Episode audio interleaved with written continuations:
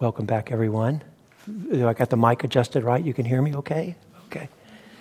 All right. So we've got about 35 minutes left. You made it through a lot of information in a long day, so I hope it's been useful. Um, so we're going to look in these, um, bring it all together now. This is kind of the culmination of the day. But let me just, uh, uh, from talking to someone at the break, I wanted to just give you one example of something. Um, some teachers in their systems put a lot of emphasis on particular methods or practices or techniques as part of cultivating the qualities they want to cultivate. And other teachers, like I'm, I'm more you know, I don't focus on a particular technique you have to do. I want to find what method or practice or technique is best for, because we're all different. Uh, somebody was talking to me earlier that mindfulness of breathing didn't work for them, but they finally realized that they could do some other practice. I think it was body scan or mindfulness of sound. I forgot what. You, and so I'm more in that school of thought. And I want to give you one example of someone that I think really drove this home for me. So, you know, I've used the example of Pa Auk a lot today only because in the Visuddhimagga style, I don't practice in his style myself. I've met him and talked with him. I interviewed him in my book. And uh, I think it's pretty clear I have uh, the utmost respect for him. Matter of fact, it would be impossible to overstate how much respect I have for Pa Auk. Uh, if you ever meet him, he's like, I don't know what it means to be the real thing, but when you meet him, it's like, okay, he's the real thing. That's just all there is to it. Uh, it's interesting, though, when I, uh, I haven't heard him say this, but like Stephen and Tina, who teach in his style, they have a particular technique. They insist on paying attention to the breath. Is this right? Are they really right on the, just either actually in space outside or maybe just barely touching the skin on the lip? Is that right? Actually, not touching, but just at that point. At that point. Right, they don't want you to get the physical sensation. They want you to just be there, but it's, it's, it's not actually the physical experience and keep your concentration there. And I have heard, it may have been Stephen and Tina wrote in their book, or maybe Pa Auk, that if you don't do that particular technique, um, you're just not going to, it's not going to work. you got to do it that way, uh, otherwise, other techniques. So that's fine, and I'm not, I don't mean to be critical in any way, but I actually met someone who uh, knew someone who practiced with Pa Auk, got into the for, his first jhana, and was Pa Auk validated that he, he had attained the jhana. But he totally blew off Pa Auk's style of practice because he didn't think it was working, but he didn't tell Pa Auk because he didn't feel like he wanted to tell him. And he got this weird thing going. He said he started feeling something between in his third eye, and he put his attention there, and it went blah blah blah. And then he got this nimitta, and then he and so I thought that was a great, and then once he got into First Jhana, then he followed Pa Auk very uh, uh, diligently with his teachings. But what got him into First Jhana, he wasn't doing that at all. And I thought what, was, what I loved about that was it's nothing against Pa Auk and his system, but it just goes to show that where, this is me teaching, not the suttas, where you put your attention, that's just a technique. It's a method or a practice. And what's important is um, what works best for you. And as far as I can see, people seem to be getting into, I've seen people getting into jhanas. It's not one way that you have to practice. The technique isn't what's important. And in fact, when you get deeper into the jhana, remember the first jhana simile? There's no breath or body scan or mindfulness of sound, or there's no technique in there. It's the piti is suffused through the body. This is why, for example, if you get into jhana through um, one of the ways that metta, loving kindness, is often taught, some, some of the ways it's taught is, is just, it's just the experience, the feeling, and you radiate it. But a way it's commonly taught is repeating phrases of loving kindness, like, may all beings be happy, something like that. You're doing, it's a mantra. You're chanting a, repeating a mantra. You could chant anything, it could even be nonsensical and would get you into concentration. The reason that metta is so powerful is the words have meaning. So the meaning of loving kindness goes in with the concentrating power of the mantra, and it's extra supercharged, charges the loving kindness, so it's got an extra power. But you're doing a mantra. Well, I've heard people say, some people say that's a great way to get in. That's kind of more from a Visuddhimagga perspective about getting into jhana. But from a sutta perspective, some people don't want you to do that practice because it's getting more into a mental realm. You're not in the body. But I'm just mentioning it because that's another example. If that works for you, it's fine as a doorway into samadhi. And then if you want to switch to sutta style jhana, once the piti gets going, you let go of the mantra and we'll do what's in the simile suffuse the piti through the body. You got the piti through the mantra. So that's an example of my encouragement is to find the practice that supports you the best. That you can connect with, that's working, that's deepening your concentration, not increasing your stress. They're all going to converge into one place. It's, it's, it's, not everybody's going to say that, but that's what I want to offer, okay? All right. Richard? Yeah. Can, can I just add one thing Please since do. you asked me to? So, uh, Pa Auk would do the very same thing that you just suggested. So, if you want to use Anapanasati, he would give you the instruction for where to place the breath and how to recognize the breath and so on and so forth. but if that's not working for a meditator, then he'll try all of those other things oh. with you. So you could go in doing 32 parts of the body, you could go in doing four elements, you could go in doing skeleton meditation. He must be reading my books. Yeah. I didn't realize I didn't realize I was giving him so many tips on how to teach meditation. Yeah. I was a hard nut to crack, and so he had to take me through all okay. of these different good. things. I didn't know that, but yeah. that's a good. So, so this guy who who got a different way, he wasn't like he was a secret outlier. He just found his doorway. Mm. Yeah, yeah, yeah. And a lot of people uh, take what's offered, not just with Pa Auk, but they'll take the instruction literally and think that is the one and only way that it works. But so Pa Auk would use like white light as the limit, nimitta but it could come in different color lights. It could come oh, okay. in black light. It could come in. So Interesting. He's looking at what actually happens for people. Right. Does he even say that the nimitta can be a experience in the body?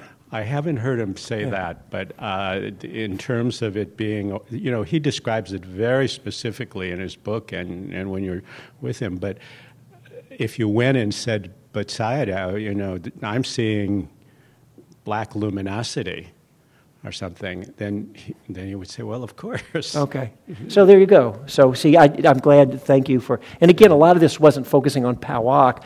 I just he's the, as I said, the best I know of as a very traditional Visuddhimagga path. So anyway, so good. Thank you.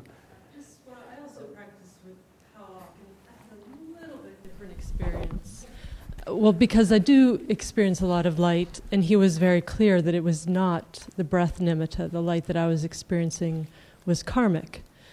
And I don't know how he knew that, but you know, he was he was like, no, that's not that's not what I want you. To it's not that right. I don't want you to do that, but that's not the breath nimitta. That's something that he actually told me it was karmic. So okay. he has a does have a clear sense of taking someone on a certain okay. progression. So there you go. Thank you. Can can I ask you a question about you can, but I'm going to, uh, and we may, depending on what it is, we'll Okay. talk now or we'll take it offline because I want to make sure we look at these three controversies in our 25 minutes. Okay. Yes, please. So I noticed, I began to notice that concentration arises for me in a couple different ways. And one is, which I'm more used to noticing and comfortable with, is throughout the day, as I later in the day I get more concentrated, it's very body based. Sensation gets more refined. I start to notice energy moving. Yeah. But the other way that concentration arises for me, it took quite a while to, to recognize it as concentration, is it can arise as a function of deep relaxation, not a progression throughout the day. It might be first thing in the morning, it might be after I've had a walk or after I've done yoga and I'm in a deeply relaxed state, and I sit down, and then it's as though my mind is taken over. I have, it's not volitional. my mind is taken over, and there's a deep absorptive quality, and there's rapture, and there's little or no thought, and then it just disappears at some point. And it's extremely difficult to investigate. I've set the intention to investigate mm-hmm. it many times. And it took quite a while to recognize that as concentration, actually, because it's, it's more mind based. It's very light. The body is there, but it's very mm-hmm. light.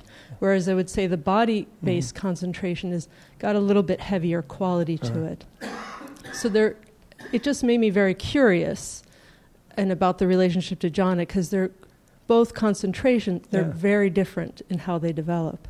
Well, as we said earlier, the range of experiences in jhana is actually so vast that it's considered an imponderable. And in not even talking about jhana, the way that concentration unfolds, what leads to deepening samadhi, you know, it's, it's I mean, those both sound lovely. yes. I, I, mean, I don't, yeah? Okay. Okay.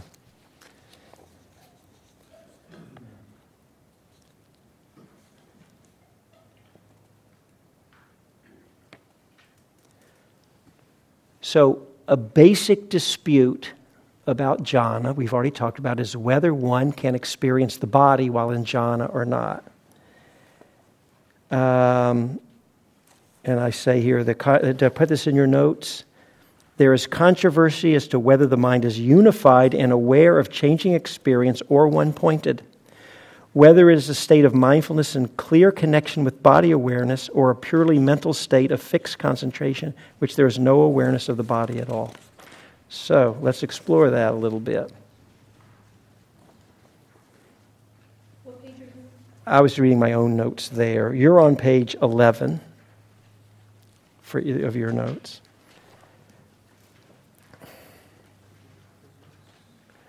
So we're mostly going to focus on the suttas because the because the Visuddhimagga states explicitly one of the things the Visuddhimagga does that the suttas doesn't do is it has a it's very explicit in a lot of places where the suttas are vague. So they lay out lays, Buddhaghosa laid out that system very clearly, and um, so the Visuddhimagga we already know no body awareness. Okay? So, and the you know, people who are practicing according to the Visuddhimagga are those are people who are saying, if you want to understand what the suttas are saying, you have to understand it through the interpretation of the lens of the Visuddhimagga. And then there's people like me who say, no, no, no, it's a different system. And you don't actually you don't have to look at it through the lens of the Visuddhimagga because it actually went in a different direction. Right? So let's take a look. Um, and it's not for me to say, you know, you can really, even if the answer isn't so important, the important thing for all of this is just to not be confused or think there's a right or wrong right. And just, I know I say it over and over, but it's so important. Just find what supports each of us. However, I am right. just, just wanted to say that. And um, so, um, so here's what's interesting here. Let me look.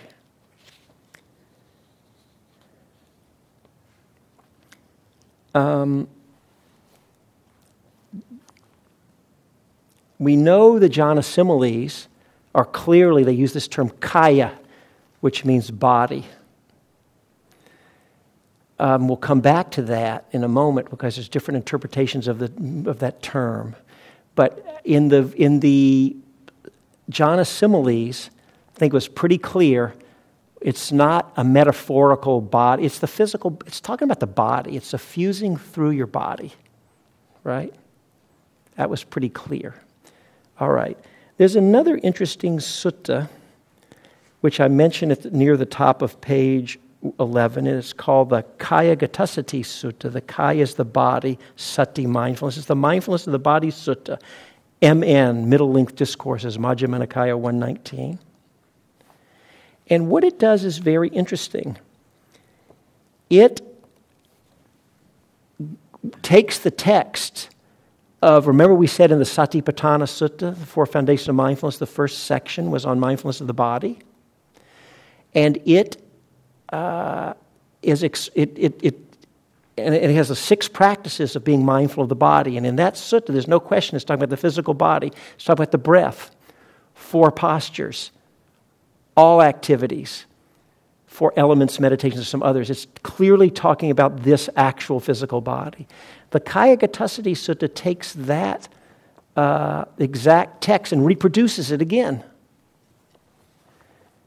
Um, and at the end of each one of those body practices, it said, as, so this is whether you're doing the body or all that. This isn't in your notes. I don't think I put it in here, but he says, um, the text says, it goes through like breathing and then, or, and, or four postures or whatever. And at the end of each, it says, um, and he abides thus, diligent, ardent, and resolute. His memories and intentions based on the household life are abandoned, and with their abandoning, his mind becomes steadily, steadied internally, quieted, brought to singleness, and concentrated. This is how a monk develops mindfulness of the body. So it's already connecting samadhi in with those body practices of the Satipatthana Sutta. But then the Kayagatasati Sutta goes even further. It adds a seventh practice. In the mindfulness of the body, it adds a seventh practice on the four jhanas. And it repeats all that we looked at, the jhana definitions with the similes. And then it goes on again and says at the end, and thus he abides, diligent, ardent, resolute. This is how a monk develops mindfulness of the body. And so, um, I think what we have to see here is that it's explicit here in the Kayagatasati Sutta that it's taking the mindfulness of the body practice of the Satipatthana Sutta about the body. And now it's adding in a seventh on jhana, and it's as explicit as can be that it's saying this is another way you develop mindfulness of the body. And I think it's pretty obvious anyway because of you know, these other texts we've looked at and the similes. So then you have to say, how is it that the Visuddhimagga gets away with it? Clearly, there are meditative states. I've experienced them, and you can experience them, in which you have the Visuddhimagga style jhana. You can do that. So we know those are real meditative states that actually can be cultivated. The question is do you call, are those jhana? Or is it something else? Is that what, the, what you know, maybe those were the concentration states that you could argue that, I've heard people say this, that the Buddha practiced before his enlightenment with those other teachers and they didn't lead to enlightenment and he abandoned them. I don't know. I'm not, I'm not pushing that. I think that's, uh, those are people out to attack the Visuddhimagga, I think, but uh, uh, you could, I've heard that.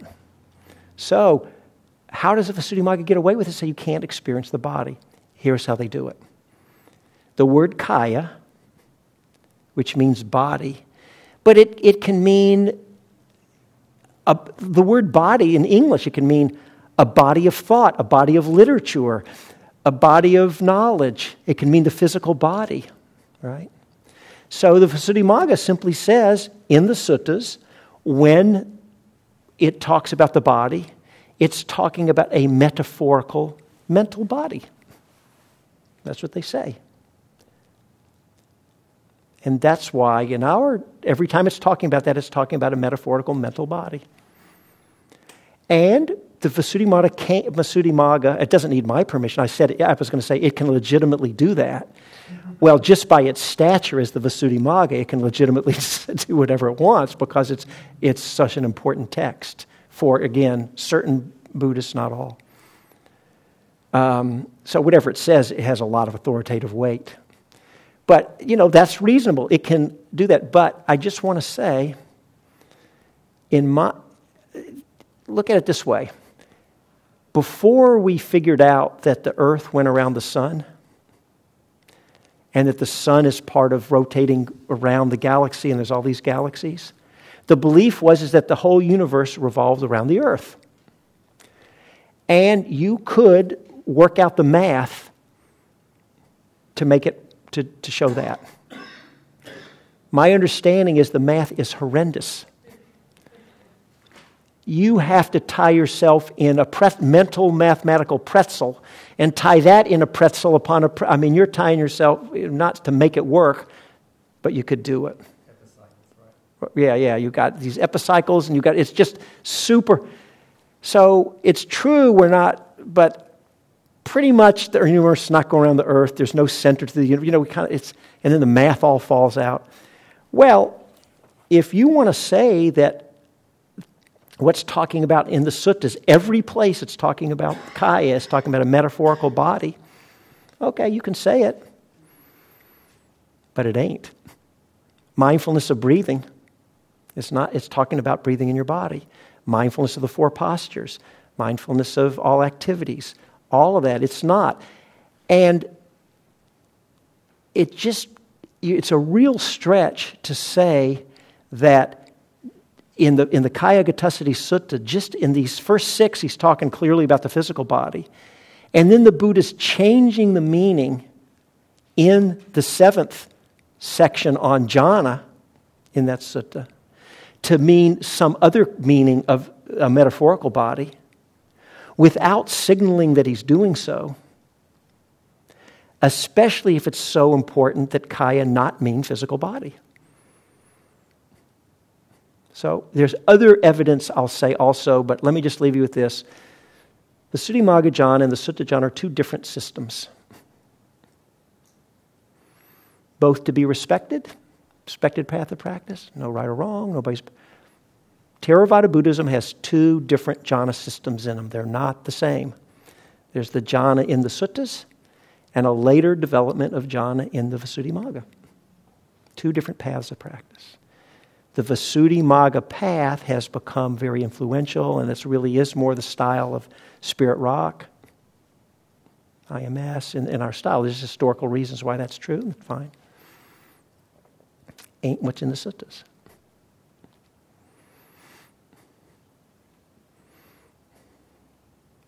Enough said on that?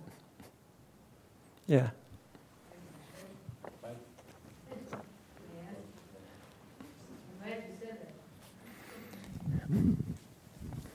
Oh, so just and we don't have to attack each other. See, the reason I can get away with it?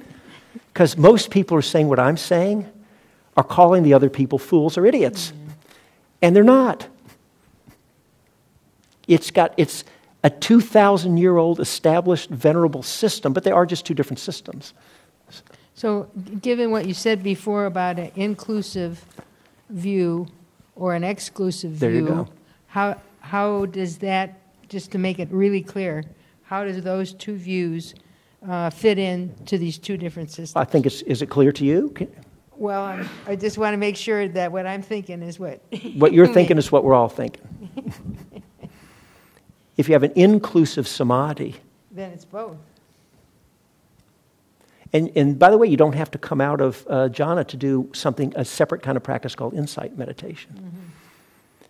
In the Visuddhimagga understanding, by definition, you have to come out of jhana if you're in that kind of state because you've lost connection with. I actually think a lot of insight does happen in those states. But the traditional understanding is uh, that you can't do insight because you've lost connection with changing change, and you need to kind of back out enough to reconnect with changing phenomena to see into the impersonal, the, the, the impermanent, all the nature of things in the service of insight. That's a classic, more uh, understanding. I think when you go into those meditative states, there's a tremendous amount of purification of mind that happens just being in the states, but that's a different thing. So let's leave that for now. And um, what I'm going to say here is, you know, we really were bit off a lot to chew uh, in one day. I, I know that. Our samadhi and insight two paths are one. In the um, uh, in the Visuddhimagga, it's explicit. There are two paths path of samatha and path of vipassana, and we talked about those this morning. What do the suttas say? Well, the suttas never explicitly um, separate into two paths. There's actually not a path in the sutta called vipassana meditation, by the way. Remember, that's the Visuddhimagga terminology. All the practices are there, but there's no place in the suttas that calls it uh, insight meditation. It's called uh, mental cultivation, bhavana or mental cultivation. And um, vipassana is insight is something that you attain or get. It's not a style of practice. So, just different ways. So on page 12 of your notes, we don't have much uh, time, but one of them, here's a few things. Important sutta, a lot of controversy at the top. Anupada Sutta, Majjhima Nikaya 111. Sariputta is able to discern and analyze all these qualities while he's in each jhana. And the states in the first jhana, uh, remember those 11 qualities I mentioned this morning? The thought, examination, rapture, pleasure, unification, on and on. These states were individually determined, defined by him. Known to him, those states arose. Known to him, they were present. Known, they disappeared. He's perceiving the rising and passing away of all these things in the jhana. Pretty explicit. Wish we could, we could spend a whole day just on that. I got into a uh, debate with Analayo by email about this topic. I couldn't believe it. He emailed me because of my book. And I'm going, oh God, I'm in a debate with Analayo. How did this happen? Get me out of this. I'm dead. but I kind of wiggle my way out. uh, uh, we were in the middle of the back and forth, and my mother, uh, who died about a year and a half ago, was uh, dying. And I, I said to him, you know, Bhante, I want to get back to you, but uh, wow, I still owe him an email from a year and a half ago. And I got back and said, Bhante, I can't deal with it right now. And then it kind of dropped away. I hadn't thought about it until just now. I really don't want to be in a debate with Analayo. First of all, it's just, I don't want to be in that kind of debate anyway. But if I was going to be in debate with someone, not him about suttas. Let me tell you that. Listen to this. Remember, I said one of the declarations of enlightenment was destruction of the taints? those three or four qualities? Here's a quote The destruction of the taints occurs in dependence of the first jhana. Never says you come out of the jhana. A monk enters and dwells in the first jhana. Whatever states are included, they are comprised by form, feeling, perception, volitional formations, or consciousness, the five aggregates. He views those states as impermanent, as suffering, as empty, as non self. You don't have to come out of that. Now, you can interpret that. I want to say other people will interpret in different ways, but you have plenty of, it's not clear. I'm just saying you have plenty of canonical evidence either way. And I would argue if you want to separate insight meditation and then later turn to something called concentration and back and forth, that's fine. But if you want to not separate them out, Than Geoff's kind of more like me, not so much a hard separation. And one more. Majjhima, this is the Buddha talking. I entered upon and abided in the first jhana and the second jhana and the third, and the fourth. When my mind was with, when my concentrated mind was thus purified, bright, unblemished, rid of imperfections, malleable, wieldy, steady, and attained to imperturbability, good description of the first jhana. I directed it to the knowledge of the destruction of the taints. He had that kind of powerful mind in jhana. I don't, the way I read it, we could go on. Oh, and here at the bottom, listen to this all who attain arahantship, and arahant is someone who's fully enlightened, at bottom of page 12, do so in one of four ways. One develops insight preceded by serenity. This is the tranquility and insight. Or one develops serenity preceded by insight. Or one develops serenity or an insight joined in pairs. There's another. So, the, to me, the suttas are pretty clear that you know, these are, it's hard to separate. Sometimes it feels like we're leaning on the insight side versus the concentration side, right? Even if you think you're going to do concentration, you go to Spirit Rock to do the concentration retreat, you sit there and you're doing concentration, and then difficulties, hindrances come up, and you need to work with them and let go of your suffering, you're on the inside side. Or you're doing traditional non samadhi, you know, kind of pure insight practice and four foundational mindfulness, and you get concentrated. You're on the concentration. These things work together. I'm, I'm having to go real quick here. I could spend a whole day on that. Here's what I'd say about is jhana necessary for liberating insight. You can read through these texts, but here's the basic thing. There's no place in the text that specifically say jhana is or is not necessary to be an arahant in the suttas. Visuddhimagga, we already know there's a path of pure insight that doesn't require jhana in their system. In the suttas, I would say, as you look through the way it's talked about, um, not for stream entry. And as you go through the four stages of enlightenment, the case gets stronger and stronger for the role of jhana all the way up to be arhat, pretty strong case, never clear, open to. We just don't have time to go into it. I'll just say it's, it's never clear if the suttas really say it's absolutely necessary or not. Okay.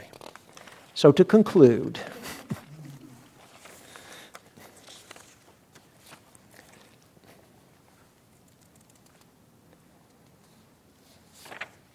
you can read it yourself. I'll just pick a few things from your notes. In the, this is my own commentary. It's nobody else, okay? In the Visuddhimagga, insight meditation and the path of concentration and tranquility were necessarily separated because in the fixed concentration of the Visuddhimagga, insight could arise only upon leaving jhana. In the Visuddhimagga, the entire reason for developing tranquility is to attain jhana in order to then turn to other practices for cultivating insight. So that's that system. The suttas do not make such a um, clear insight. And then I say here the suttas never clearly articulate a dry path of pure insight in which jhana plays no role. In the suttas, number one, and this is where I wimped out, I took this text from my book. The practice of right samadhi seems to integrate tranquility insight into a single meditative path. If they ever reprint the book, I want to take the word seems out. I want it to seem soft and welcoming and inclusive. I really want to say, read it again without the word seems. This is me, that I'm just all commentary now, so I can just say my own thing. The path of right samadhi. So here's my definition of right samadhi tranquility and insight yoked evenly together. That's my own definition. Uh, that's just me. Also, I say in the suttas, mindfulness meditation is a concentration practice leading to jhana Insight meditation is not a separate practice. We already talked about jhana being separate. If you want to, if you turn the last page of your notes, I have a nice little table here that compares jhana in the suttas, suttas and the Visuddhimagga. So let's just go through it as just an ending. The four absorptions. In the suttas, they're called the four jhanas. Visuddhimagga calls, calls them the four rupa jhanas. Four formless attainments in the suttas, they're called the arupas. In the Visuddhimagga, they're also usually called the arupas, but in a few cases are called the rupa jhanas. Type of concentration. Remember, I, I translated ekaggata two different ways unification of mind or one pointed concentration fixed on a single object. That's my own distinction body awareness in jhana, Visuddhimagga, no experience of the physical body and changing phenomena. Suttas, again, I kind of wimped. I said, seems to suggest. I just wanted to not be too much of a jerk about it. But take the word seems to suggest out. Heightened experience of and insight into the physical body and changing phenomena. I actually think jhana is a heightened insight, but insight meditation practice. Sutta suggests that insight practice can be undertaken within jhana. Doesn't have to be, but it's an option. Visuddhimagga, insight must come all night in jhana. Nimitta, we talked about how in the Visuddhimagga, actually, it doesn't have to be a visual image. I put that there. It can also, the, the, same paragraph says it can be a, in the body too. And I said there in the suttas, it's more of a general term that means a sign, theme, or basis of something. And remember, we talked about preparatory access and fixed concentration. Those are Visuddhimagga terms. Uh, they don't appear anywhere in the suttas. So they were, that was kind of a new, just more different. So I, I apologize for that little fast whirlwind at the end, but um, to be respectful of the time, it's actually 4 o'clock now. Do we go to 4 or 4.30? Oh, that's fantastic. Do we really go to 4.30? What does that say? Right, so here's what happened. Ah, I got it. On the IMC website, no, so on the IMC website, we started at 9 and went to 4.30. On the Sati Center website, we started at 9.30 and ended at 4. They robbed us of an hour, a half an hour on each end. So here's the, the, the, the situation we find ourselves in. Some of you are here expecting to leave at 4, and some of you are here expecting to leave at 4.30. So here's what I'd like to offer. I'm just doing this on the fly real quick. We already kind of went quick. I don't want to have to go back now. I think we've kind of basically got the main themes for the day. I hope so. I feel like it, we kind of did. Um, what I'd like to do is use this last half hour in a special way. Everybody who needs to leave, I mean, really, take care of yourself. Don't feel funny about it or self conscious. Just go. It's good. It felt no, fine. And those who are here to stay, I have a couple of suggestions on how we might use the time. We'll do a little ending where we actually quiet this down and sit and um, I could use, I'm just all this, you know, I've been doing like all this talking. I could use to settle my body. We'll do a little of that at the end, a little quiet sitting.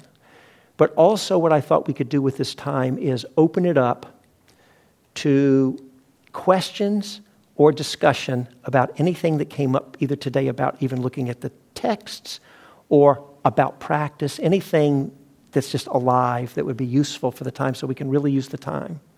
So hopefully that will meet everyone's needs. Does that seem reasonable? Okay, so let's do that. So, anyway, for those who are leaving, I'm really happy to have been able to spend the day with you, and thanks for hanging in for a, it's a lot for the day. So, any, for those who are staying, any um, question or comment? If not, that's fine. We might just meditate and end, whatever. Yes, please.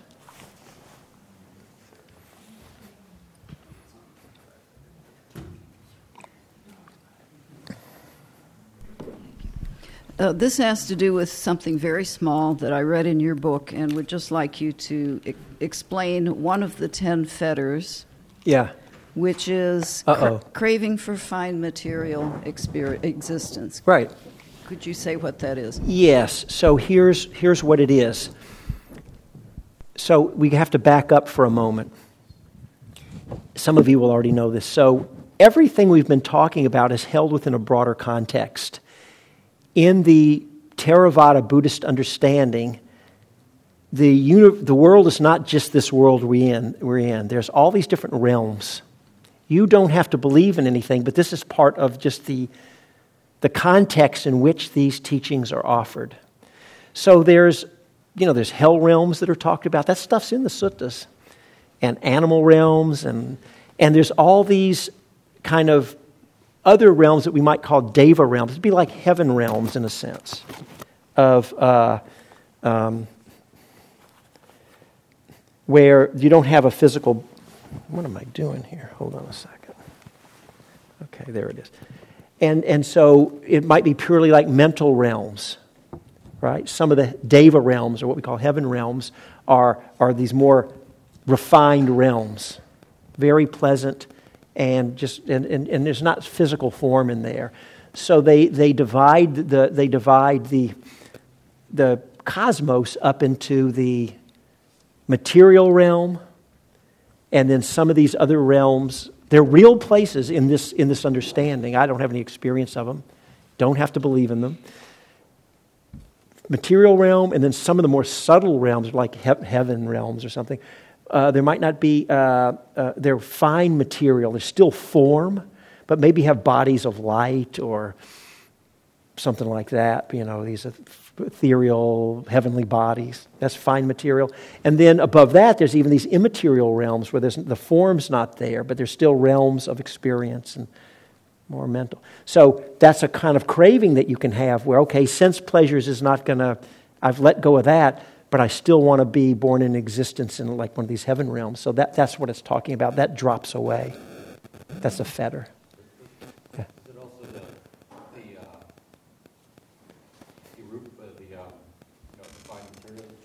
Right, so it can be seen as craving to that also. That's another understanding, yeah. Where you, do, where you take all of these realms, not you don't understand them as actual, have as a reality, just like this world has a reality, but you understand as like states of consciousness. And when you're in a jhana, maybe you're in this immaterial, that's the formless, or this fine material realm or something like that. And, and when you're in a hell realm, it's not a, you don't have to go anywhere else. Look, there, you, if you're not in one in your own life, just listen to the news, and there's plenty of places in this world. Those are hell realms. Yes, please. Oh, is there a mic around or? Well, it is over. So either way, whatever. Just do what he says. oh, they're still recording though. Uh, so uh, going back to Satipatthana Sutta, uh, the first one is uh, body, uh, being aware of the body, and the second one you said feeling tone, and then you also described pleasant, neutral, unpleasant. Uh, so to me, I feel that always has a sensation in the body whenever you know sense organ meets the sense object, there is a feeling tone that arises. To me, that is kind of experienced as a sensation in the body. I mean, that's how it is for me. Yeah. If it is, right, I mean, it's already covered in the first part because, you know, you are aware of the body. So yeah. uh, I just want to, you know, uh, there's some confusion. I want to. Right. So I think here's the way I would offer to understand the teachings that it's no question, there's no question that when any experience arises, any kind of experience. It can be a visual experience, a mental experience in the body, whatever it is. That experience will, along with it, you can't separate them out. It will either be a pleasant experience, an unpleasant experience, or it'll be kind of, sometimes people say neutral, but it actually, neutral can feel a little like it's dead. It, it, but neither pleasant nor unpleasant, or kind of in between. It's not obviously pleasant or unpleasant. So think of the suttas as there, it's just meant not to be sort of an ontology of how things actually work from reality. Like, is there the experience and is the pleasantness some different thing? It's just more as skillful means how we experience it. You can tend to the, to the Vedana aspect of experience. So you can't have, uh, you can't have uh, Vedana without actually having the raw sensation, right? So there's knee pain arises. I think the vast majority of people would experience that as unpleasant, right? So you'd call it, there's an unpleasant Vedana, an unpleasant sensation. So it's knowing, it's adding in the awareness of the unpleasant there. And the whole reason for that is, is you know, it's just to, because we can, if you look at from the uh, Four Noble Truths, maybe you already know this, but some, or Four Noble Truths or dependent origination, what gives rise to the suffering? If we have if, we're, if we have a mind and a body and our sense organs are working properly, we'll have sense experience, sight, sounds, or whatever. If you have sense, you have sense contact, they call it. If you have sense contact, you're going to not only have experience, you're going to have Vedana. Pleasant experiences, unpleasant coming and going. If you have Vedana, it tends to cause, or we say condition the mind towards craving, which means I want more pleasant, get me away from unpleasant. That leads to clinging. So it's just a way of looking at your experience. That's the way to think about it. As uh, um, to help us see, oh, if we can just mindfully see that something's unpleasant, we don't have to fall into the craving, right? So we use it as a tool. Now, sometimes people will think, well, when you talk about Vedana, is it talking about is a pleasant experience or is it just the fact of pleasantness itself? It's kind of separate. But I don't find, I don't know if that's kind of what you were talking about or not, but I find that that's not such a useful way. It's like you have an experience, it's either pleasant or unpleasant. We can notice that, let go of clinging. Yeah, my question is uh, it, it is a sensation in the body, right? Which is kind of already covered in the first part. So, how is, how is he giving another component? Oh, I see it? what you're saying. Yeah. I can't answer why this, yeah, that's a great question. Uh, I cannot answer why this particular structure came to be, but the way I interpret it is just because it's so important, they want to highlight that aspect, so they kind of pulled it up. You're exactly right. You're, it is covered in there. Just to, to say, really, it's important. Yeah, sorry I went on that whole thing. I misunderstood you.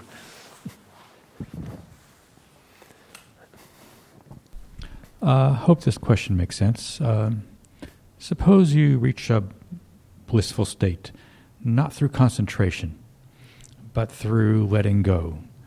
Uh, yeah, yeah. And, and letting go through um, understanding dependent yeah. origination and seeing how your attachments are not serving you well and um, getting tired of craving.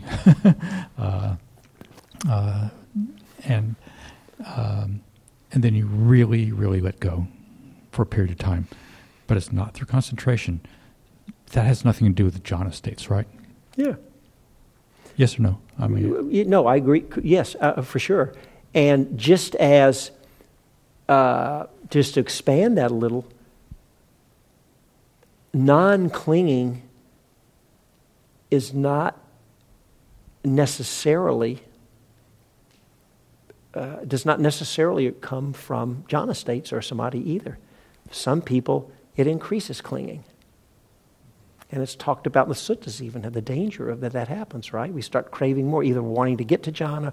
Once we're there, it's like, uh, um, I remember when my early, early days practicing, I was on some retreat, and uh, I had hit a place, I wasn't in jhana, but I was I'd hit new territory in concentration. I was very pleased with how it was going. It was opening up, and it was great. It was beyond what I'd even hoped for. It was so pleasant. And rather than resting in a wholesome way, the, the words, this is how corrupted my mind was. This is how the words arose in my mind with this tone of voice more. It just was, rather than helping liberate the mind, it just was just adding to defilements in my mind. So, concentration, it, if used with wisdom, can help us let go. But forget concentration. If we use everyday life with wisdom, it can help us to let go. And so the way jhana helps us to let go is to increase our mental clarity so that we can see better. Yeah. And then the way to let go becomes clear. Right, that's one of the ways it helps us to let go, okay. yes but but you can let go through understanding. Well, uh, let me ask you a question. and impermanence. I, and I already know the an- I already know the answer, but have you ever had a time of learning to let go of something through understanding with, that had nothing to do with concentration? Yeah, that's what I was just saying. Yes. Yes. So you already know the answer is yes. That and we've all experienced that. That's absolutely right. And those can sometimes be as important, more important than the insights that come from deep meditative states. Just um, that clarifies. Thank you.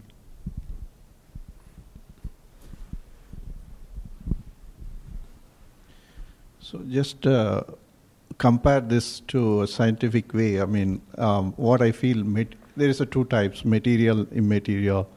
Material um, is like uh, our material body, and uh, immaterial is quantum level, atomic level. You can say most more refined state. So the material, if you take a neurological way, the brain is the first state is like a solid brain is like a, lump of that soap, and the second stage is the blood flowing into that. The third is like much finer is like um, nerves. It's like a, the lotus floating in there, and uh, much if you go much further, it is neural network. That is the the white cloth covering it. Uh, just I'm yeah. relating that way to right. Right. No, it's a nice way to talk about it. I've never heard anyone do that before. It's it's it's, it's kind of kind of nice. Yeah, and if you go much, much further, it has become quantum level, much atomic level. Immaterial. So immaterial. It yeah, goes yeah. like that. Great. I love it.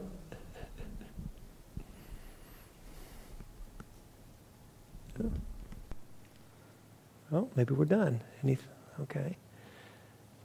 Well, why don't we do this? It's been a long day. It's 4:15. We certainly won't go past more than 15 minutes, but what I want to suggest is, is that we just sit quietly, maybe just for a few minutes, short,